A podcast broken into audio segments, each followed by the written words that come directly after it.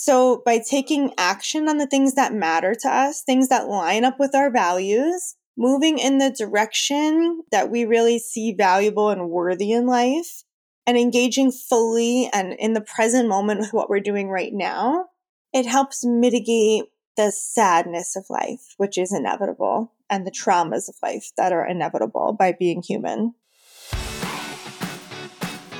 I'm Lindsey. I'm here to teach you proven strategies to be your own therapist that will take you from anxious to relieved. I'm here to help you feel lighter and hopeful while building a life full of meaning. I'm a licensed anxiety therapist running a successful private practice in New York City. So, from someone that gives therapy and has been in therapy, I'm here to help you use the formula that moved me forward through serious anxiety in my own life so follow along as I share what works and what doesn't. This is Unlock Your Therapy. Hello, welcome to the Unlock Your Therapy podcast. This is session number 14. I'm so happy to being able to take some time upstairs and talk to you all right now. It's an unusual time to record my podcast because both my kids are home and downstairs. So hopefully they don't make too much noise and I can safely record this. But it's very nice just to be able to lock myself in my room and do a little work right now. So today's episode is a regular lineup. We have highs and lows I'm going to go over of just a high from my week to recognize and be grateful for th- something that went well this week and also a low just to recognize that things don't always go well and to hopefully give you all some relatable content that you can feel like you're not alone when things don't go well in your week and just to feel more connected. I like to share a bit of my personal journey. And then after that, we're going to have anxiTea. Today, I'm sharing some information and numbers with you all during anxiTea. And after that, we're getting into skill of the week. And to go along with anxiTea, skill of the week is also going to be a bit more educational today. And I think it will be helpful in the long run of all of your skills. Action item of the week is going to be a fun exercise to do that I'm giving to you all free and I think will really give you a lot of information about where you're at right now in your season of life and where you want your focus to be. So let's dive in. The low of my week was, of course, you guys already know, one of my kids being sick. This time it was Everett, and Everett is such a great baby and he's so he's so easy. So he had a lot of like goopy eye going on and he seemed kind of cranky, no fever. Brought him to the doctor and they said he had a raging double ear infection. She said it was quite nasty and she couldn't believe he was still in as good of a mood as he was. He was laughing at her and smiling and overall in a great mood despite being extremely sick. so that's my low of poor Everett being sick, but it was fine. He got to hang out with mommy for the day. He slept a lot. It was fine. I enjoyed the extra time with him. And then in high, so my high is I have two. the first one being that we're getting closer to setting a closing date for Dan's apartment that we're selling. And that means I'm getting closer to our vision of Vermont, having a little getaway there. I don't know what that looks like right now. It might just look like some dirt and land, and that's fine by me. But I'm just excited. Even the thought of it brings me so much joy. My second high is that my mom booked a plane ticket to come visit. She's coming next week. I'm so excited. And the person even more excited than me is Carson because Carson adores my mom and he's been asking me and crying hysterically for when is Mimi coming to his blue house because that's what he calls our house, his blue house. And so it just is so exciting that she's coming. He's going to be absolutely thrilled and in his glory. I'm not sure he's going to want to go to school though, but he's going to be so excited. So that will be so fun and I can't wait.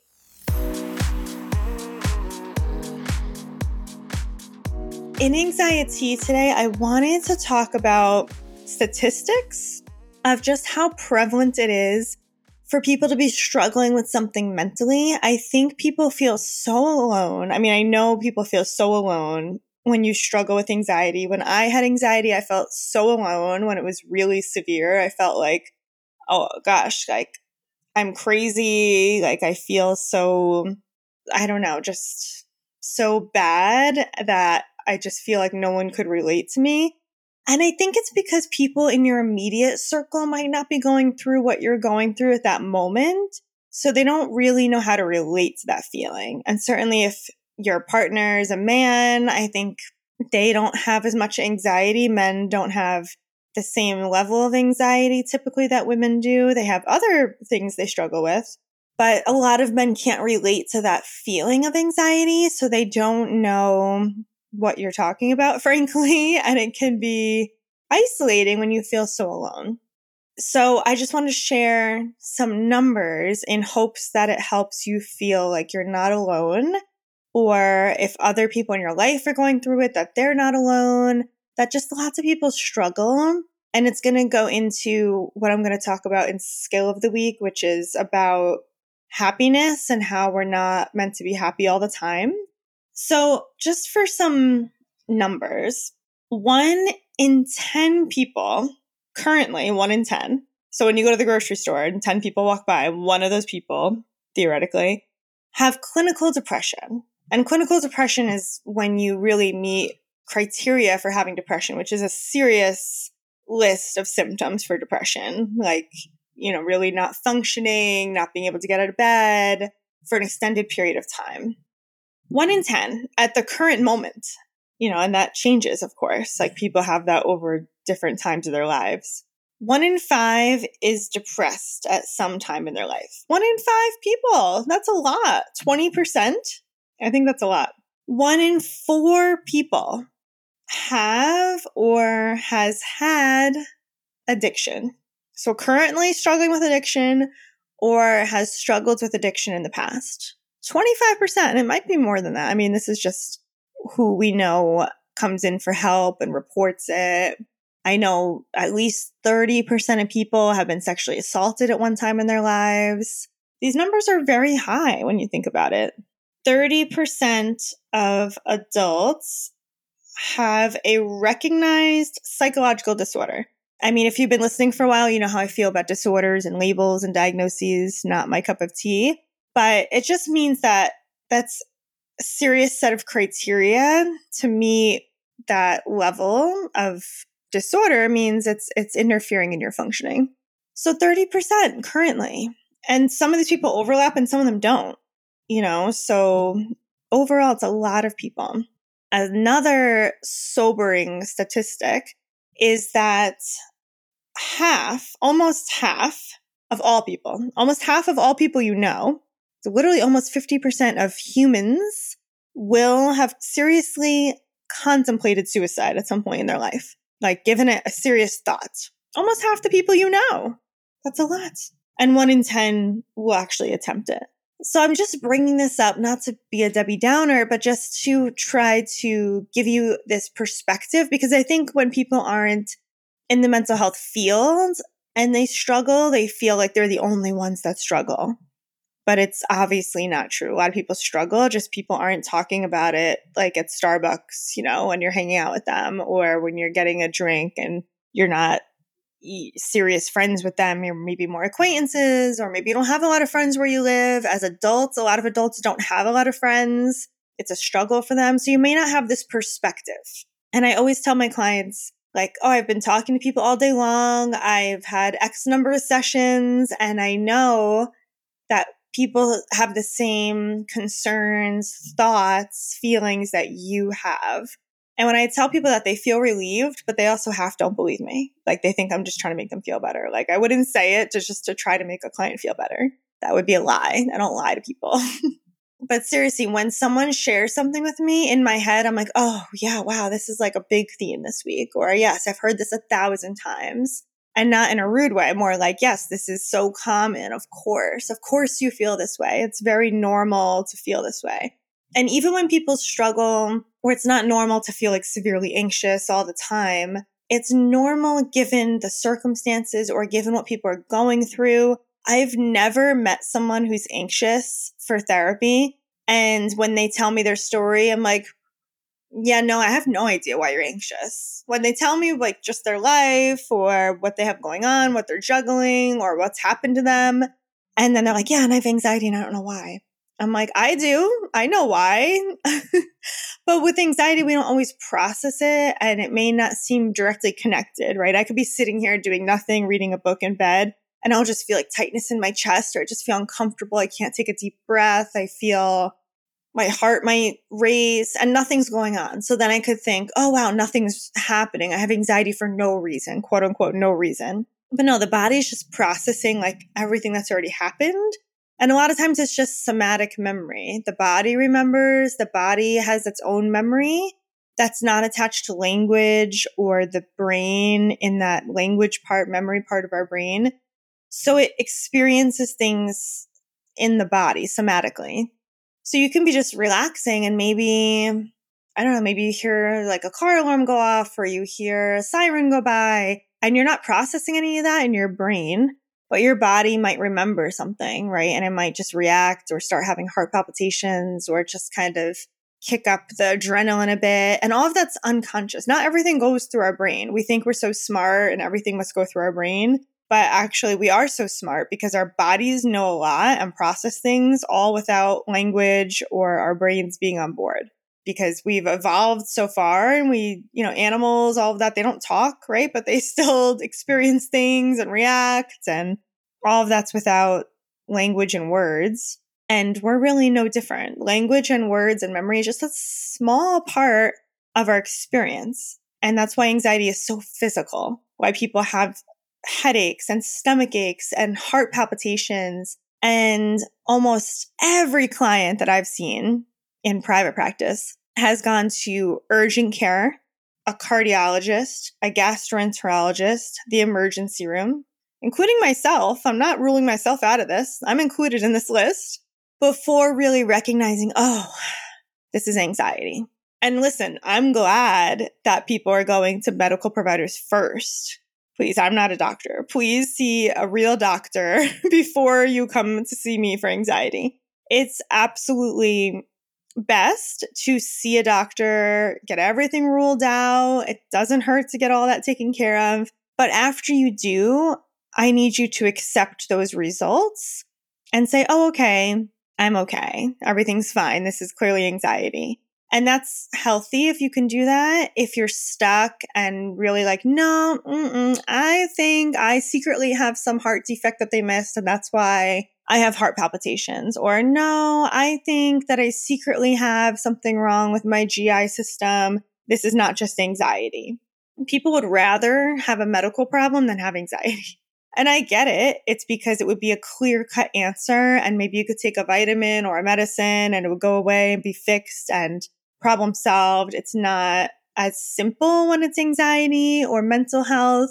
It takes more finesse and nuances and changing behavior, changing the way you think and your perspective and self care. And, you know, it's way more of a bigger change, I think, than if it was something smaller. Like if they're like, your vitamin D is low, that's why you feel this way. And that's totally normal. But I just want people to know that it's normal because when they come see me, they're just in their own world and they think, oh, I've been to doctors. No one knows what's wrong with me, this and that. This is my whole life. It's very stressful. I have a lot going on. I've been through trauma.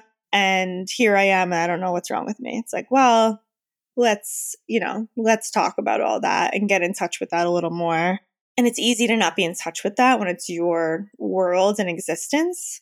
But anyway, that's why I wanted to share about the numbers and just give you some perspective and that you're not alone. And this is kind of human experience suffering and going through mental ups and downs. And I'm not saying it's normal per se, but it is very common Maybe that's how we could say it. It's very common.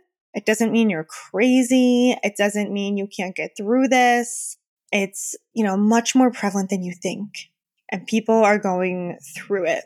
And I think that can also help build empathy, right? For just people you might work with or people you're annoyed with throughout the day. You know, if you think about those numbers, it's like, well, one of those people I interacted with today has depression or clinical depression or anxiety or a mental health diagnosis or addiction or sexual trauma that they're processing. And a lot of people are in therapy too. So maybe they just had a therapy session and talk about all this hard stuff. And then now they're distracted and they cut me off in traffic. You know, and that's honestly how I think when I'm seeing people out in the world. For the most part, I try to think that way because it's true. And of course, you know, I might have a bad day or, you know, be reactive or in a bad mood and not be as patient or think about any of that empathetic stuff. But it might help you get through the world a little easier if you think about that for others and for yourself, just giving yourself grace and understanding you're not alone. I created something brand new the No More People Pleasing mini course. I help women to stop people pleasing and put themselves first without the guilt. What would life look like if you could stop asking your partner to order food for you in a restaurant or ask your boss for that raise you're long overdue for? I'm going to teach you four proven strategies, research proven strategies that's going to bring you from people pleasing and passive to empowered and confident. You're going to use my outline, my scripts, my beautifully designed PDFs to get the exact skills you need to become more assertive in your life. I'm going to teach you four skills through my videos and worksheets that's going to bring you to a place of confidence and being assertive in your life. You're going to get my beautifully designed self esteem daily journal to print out my practice assignments to start changing your mindset and your behaviors. If you sign up now before I launch, you can get it for $29. That's the lowest it will ever be. And I'm giving everyone who signs up now a bonus gift. So go to at Unlock Your Therapy on Instagram, click the link in my bio to get on the list.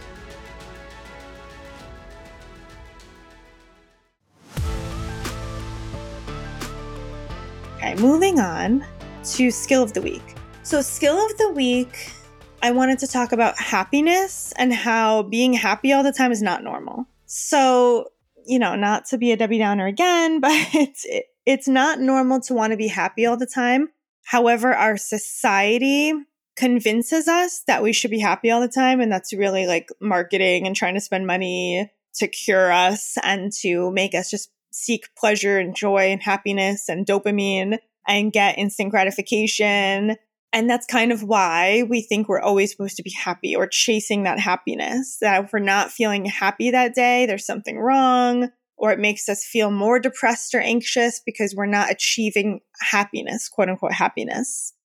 And movies kind of perpetuate this, shows, right? These big happy endings, and that we should be this way.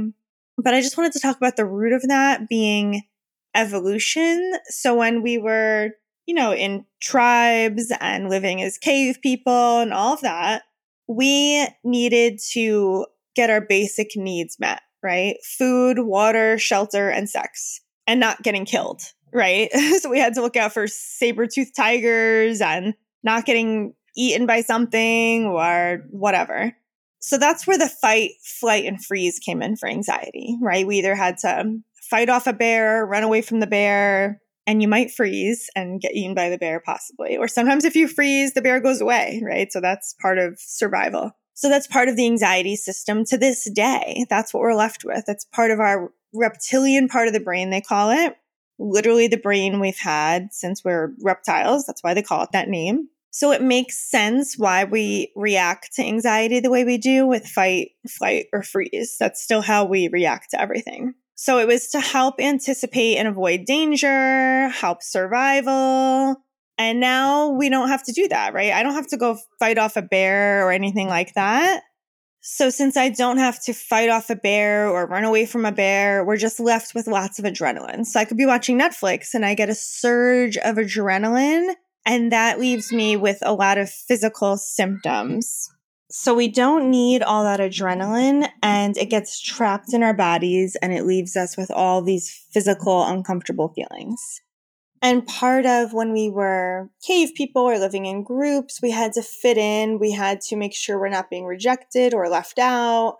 We had to kind of scan the environment for dangers at all times. And we had to gather things and kind of hoard things to prepare for winter and for tough seasons of growth. And that is still to this day in our brains. So that's why we overconsume things buying things make us feel good temporarily, holding on to things, trying to gather things when we think we need them, and comparing ourselves to others, what we do now, and that brings us anxiety, especially with social media that obviously wasn't a thing before. And so that leads to even more comparison, where before we would only compare ourselves with the few people in our small group, our family or our tribe. And now we can compare ourselves with the entire world on Instagram or Facebook or whatever, TikTok. And you can literally see the inner life, the lives of famous people like Kim Kardashian or whoever, right? Famous, rich people. And you can watch their lives, and it gives you this sense of as if everyone's on a level playing field that we're now comparing our house to people with millions of dollars and what their perfect house looks like. And we don't see any of their behind the scenes life, just what they want to show us. And so it really leads to unsatisfaction when we're comparing to everybody in the whole world. So there's a lot more problems today with that than there was back then. And we just compare as part of that primitive part of our brain and we don't want to be left out. We don't want to be rejected. So instead of those, you know, caveman problems we had, like getting eaten by a bear, we have modern day problems. Like, am I fitting in? Am I good enough? Did I do anything wrong today? Is there any problems I need to worry about? What's going to happen tomorrow? What's going to happen next week? And we fixate on other things. That's just what the brain does. The brain creates thoughts, it creates worries, it scans for danger. And I always say to people who are anxious, your brain is doing a great job. Like your brain is really good at working hard to try to protect you. It's trying to protect you so hard that it's making you so anxious. It's just working extra hard. You should thank your brain because it's gotten you to this point of evolution and survival and it's gotten you here on earth and it's just a little overactive. It's a little bit of an overachiever. So we have to talk to it and calm it down and retrain it and do lots of things to help simmer it down. But it's not a bad thing at its core. Just think it's survival. It's doing what it's supposed to do. So the good news is, even though we're not meant to be happy all the time, happiness is a fleeting emotion like sadness or anger or anything else. We can build a meaningful, full, rich life. And how do we do that? So, by taking action on the things that matter to us, things that line up with our values, moving in the direction that we really see valuable and worthy in life, and engaging fully and in the present moment with what we're doing right now, all of these things really lead to a full range of human emotions because life comes with suffering. But it, as long as you have a built up, meaningful life that has values in it that you're in line with, you feel connected, you feel like you're on the right path with that, it helps mitigate the sadness of life, which is inevitable, and the traumas of life that are inevitable by being human. So I think that's good news that there's things we can do to create that life worth living. And that's really all my programs are designed to teach is starting from scratch of values, identifying your values, identifying where you're at right now and getting a really good picture of where you're at. And then I guide you on where we're going to go from there. So I guide you through the three step roadmap. That is what I use to deal with anxiety, to navigate difficult emotions, building that life worth living. And it has three parts to it to get to that end point of building the meaningful life to help mitigate the not so great things in life and there's no escape from them. It's no quick fix. It's not a silver bullet answer, but it's the real work of how to get from A to Z and how to live differently. Even if you still have anxiety or still have difficult emotions, those are inevitable, but how can we work with that?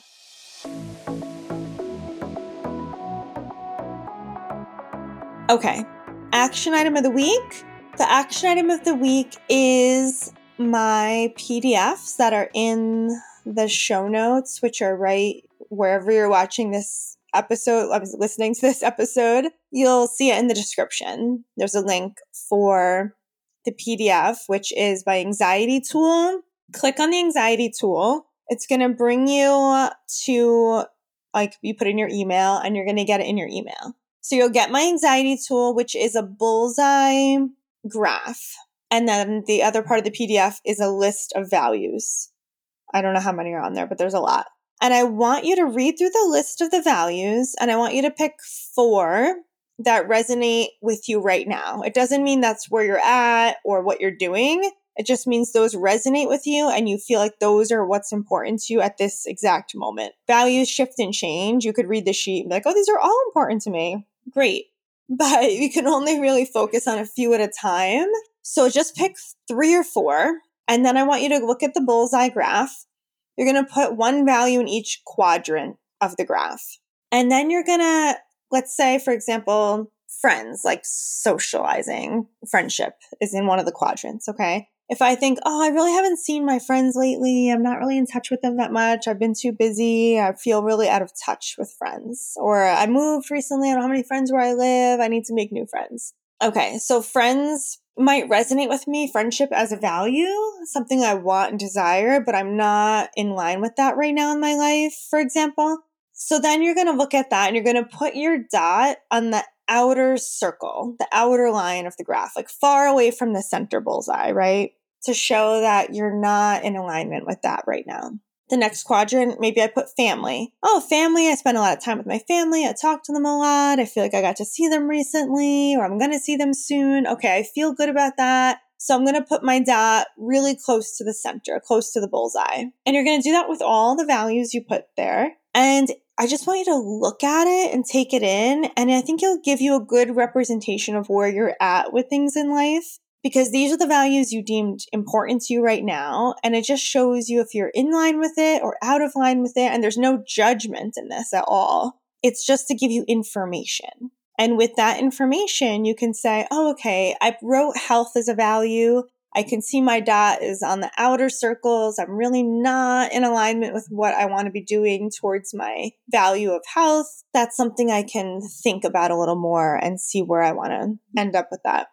So it's a fun exercise and it's just meant to give you information. I don't want you to judge what your graph looks like and just think your graph can change as you change, right? So it's not like set in stone. It's just a piece of paper. You could print out a new one tomorrow if you want. So do the exercise. And then after you get the anxiety tool, you'll get my other emails that give you a plan for what to do next. So you're going to get an email about goal setting and working towards those values. Values are different than goals, but you want to set up goals that are in alignment with your values, right? And it doesn't have to be like set goal goals, but just having in mind what you want to do to work toward values.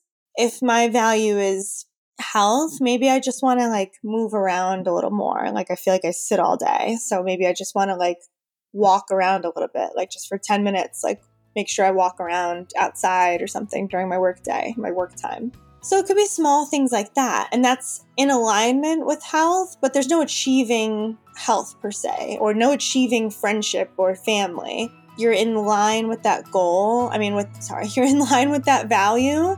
It's not a goal.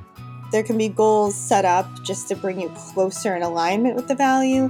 But think of the value as like um, a guiding light, like a lighthouse beam out in the distance or like a North Star. It's just there to guide you, but it's not a goal per se. But anyway, you'll get emails about how to set up the goals that are in line with the value, and you'll get all the information about how all of that works. So it's a very comprehensive package you'll get over a few days delivered to your inbox.